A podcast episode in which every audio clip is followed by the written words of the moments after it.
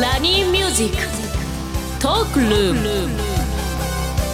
This program is brought to you by 日本能率協会総合研究所リスナーの皆さんおはようございます。大野泰敬です。おはようございます。石井加穂です今日もポジティブライフを応援するお話をビジネスマスターの大野さんとお届けしていきます。よろしくお願いいたします。よろしくお願いします。石井さんって結構何でも食えそうですよ。何でも食べますよ本当、ねあのパクチーだけ食べれないんですけど、うん意外だな。パクチー以は。外は全部食べれます私本当に。昆虫とかって？あのイナゴ私好きなんですよね。ほうあじゃあいける口だ。いける口でだと思うんですけどね。でもザザムシとかは食べたことないです。あのなんか石の下とかにいる、ザザムシとかは食べたことない。それは食い食えるんですか？だから長野の方よく食べるらしくて。マジか。そっか。ザザムシは食べたことあるかってよく聞かれるんですがないですって。いや私ねちょ若干ね昆虫はちょっとダメなんですけどあそうなんで前からねはい。思ったことがあって、昆虫って人が食べる以外でもうん。何かやっぱり利用用途があるんじゃないかなっていうふうに思ってるんですよね。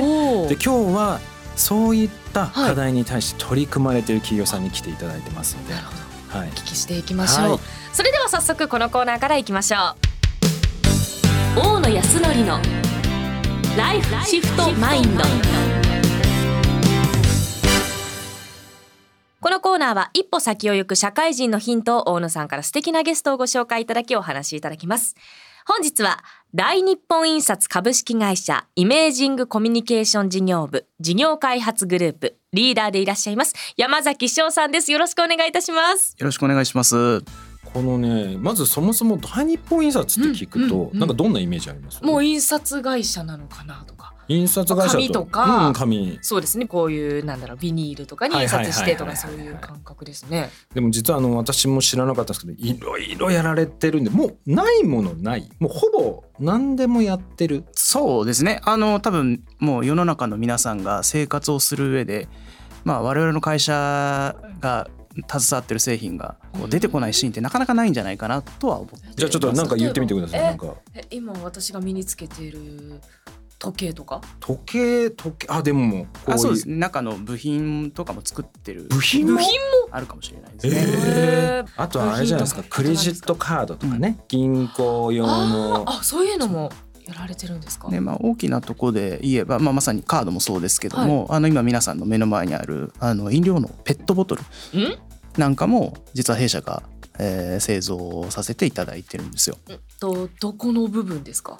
で実際その、えっとペットボトルに、はい。あの飲料を封入する機械から、えー実際にそのペットボトル自体はあであの当然周りのラベルこれも我々のあ方我々の方で生産させていただいているという感じになります。すごい。メーカーさんは飲料メーカーさんは中に入れる飲料を作ってるだけでそれ以外のことは全部そういう皆さんがやられていると。なので我々があの封入器ごとあの充填器ごと入れさせていただいてます。ラベル以外意外でした。ね、はい。その水を入れるとかってなんかあうんんま想像つかない、つかなかったですね。そうなんですよ。そうんな大日本印刷さんがは今回新しく新規事業としてやってるのがですねさらに多分想像がつかないと思うんですけど昆虫養殖。まさかの。そうなんです。ここに繋がってくるわけですね。これでもまあ昆虫養殖といっても人が食べるものではないんですよね。あそうなんですよ。今我々がやろうとしているのはあの水産養殖の、あまあ、養殖魚の餌として昆虫を使おうとそんなプロジェクトに今、えーを我々の方で今進めさせていただいてます。魚が食べる。そうそうそう。魚の餌ですね。結局今魚の餌がどんどん高騰化してきたりだとか、まああとはまあ今後取れなくなるんじゃないかとかですね。いろんなこう課題があるので、まあ、それを打破するために、まあ、この昆虫っていうのが今注目されていてただね日本だとどうしてもまだ生産規模がね小さくてですよね。コストが高くなっちゃってるので、はい。そこにこうまあ踏み込んで新しく事業を展開されていると。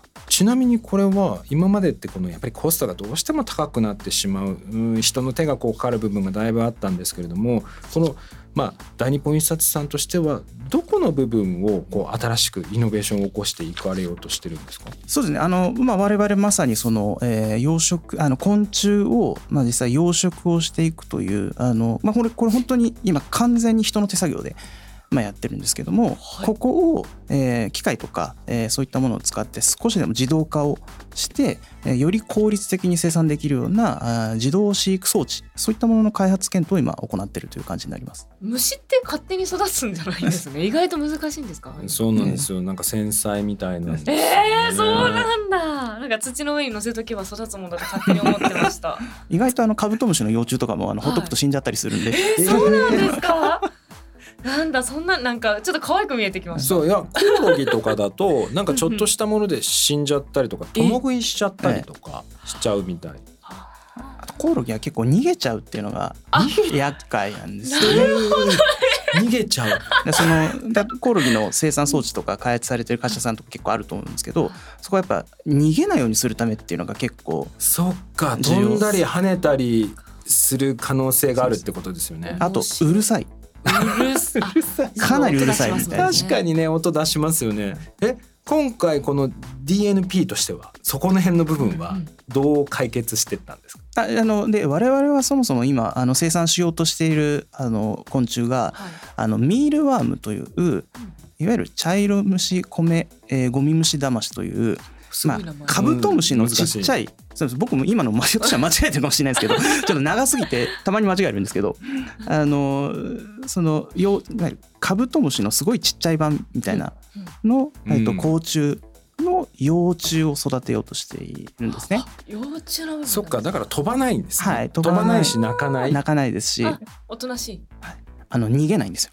あそれが一番いいですうね、んちょっとね興味のある方がいたらですねぜひあのミールワームと検索していただくとですねそのカブトムシのちょっと細長いような幼虫がちょっと見れるかなと思うので 私は見たくない。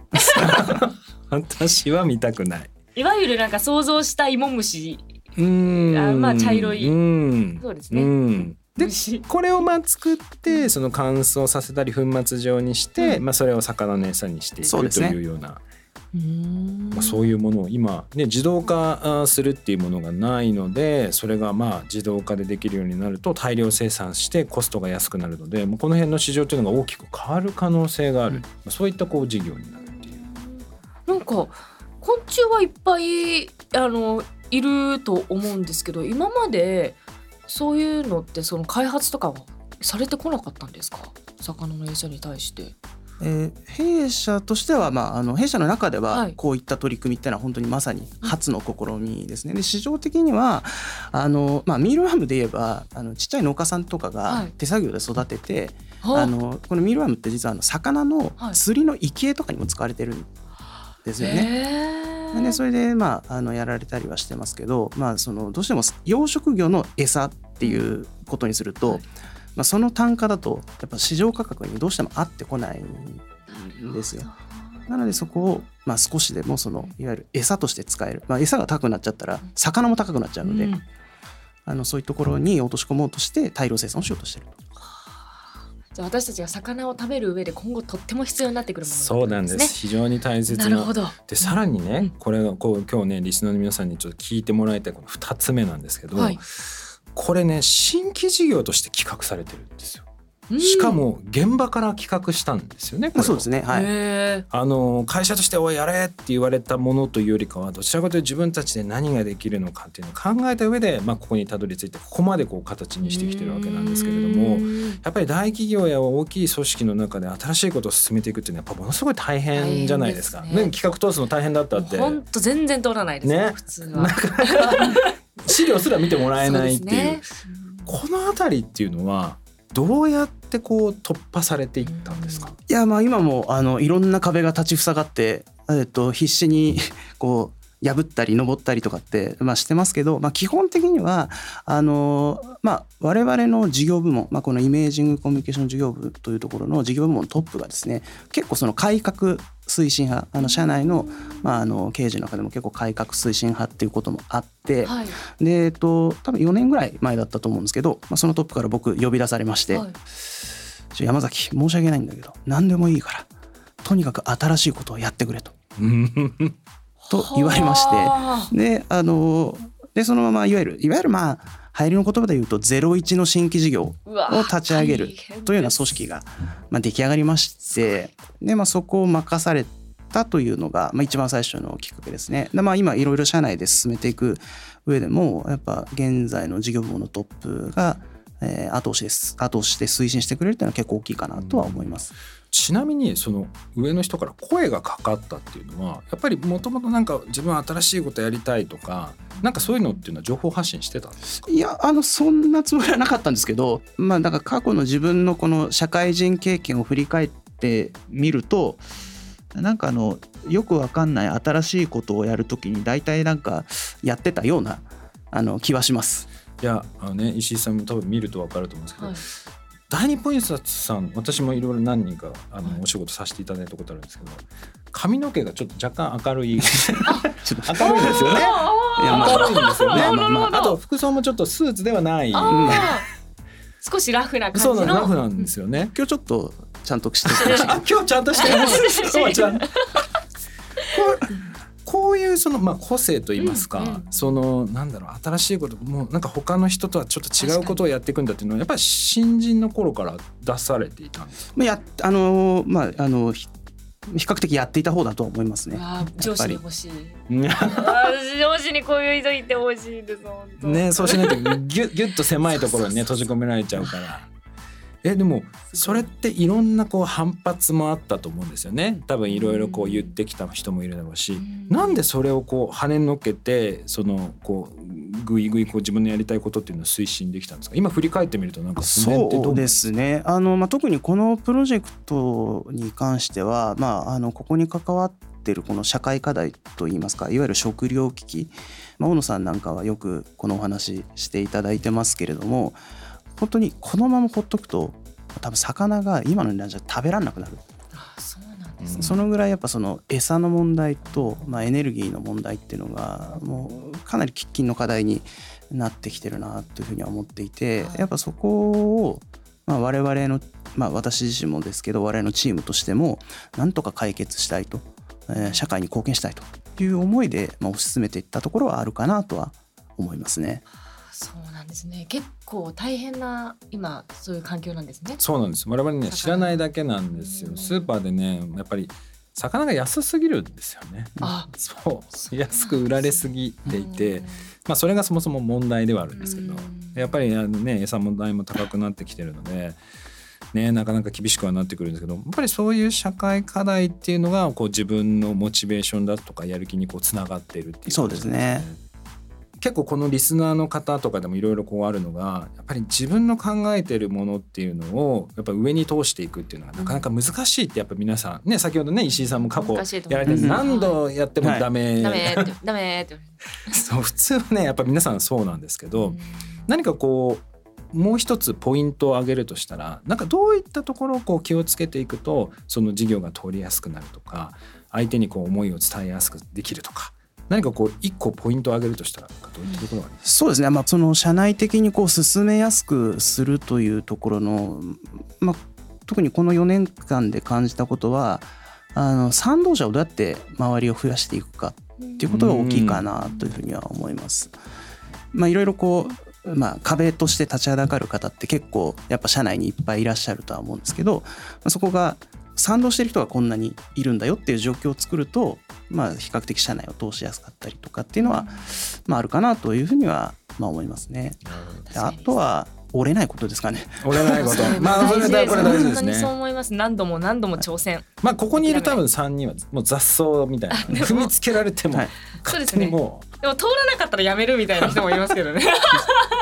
いやでも今すごくいいポイントだったと思うんですけど、うん、石井さんだとしたら、はい、その見方を周りにつけていくとしたらどういうふうなとこやります、うん、え一個上の先輩とか。うん、なんか自分よりも立場が上で会社の中で、で優しい人を 何か味方につけようかなと思いますけど、ね、どうどういう人をつけるかいいやでもやっぱり役員の人とか上の人をやっぱり味方につけていくっていうことは大事なのでやっぱりそういうのを意識しながらやっていくであとやっぱり 折れない心っていうのは本当大事なので、ね、やっぱあのリスナーの皆さんの中でもやっぱり必ずこの新規事業だとか企画を通すっていう時必ずあるので。間違いないこういったところをちょっと意識しながらね、はい、チャレンジしていただければなと思います。すね、参考にしていただければと思います。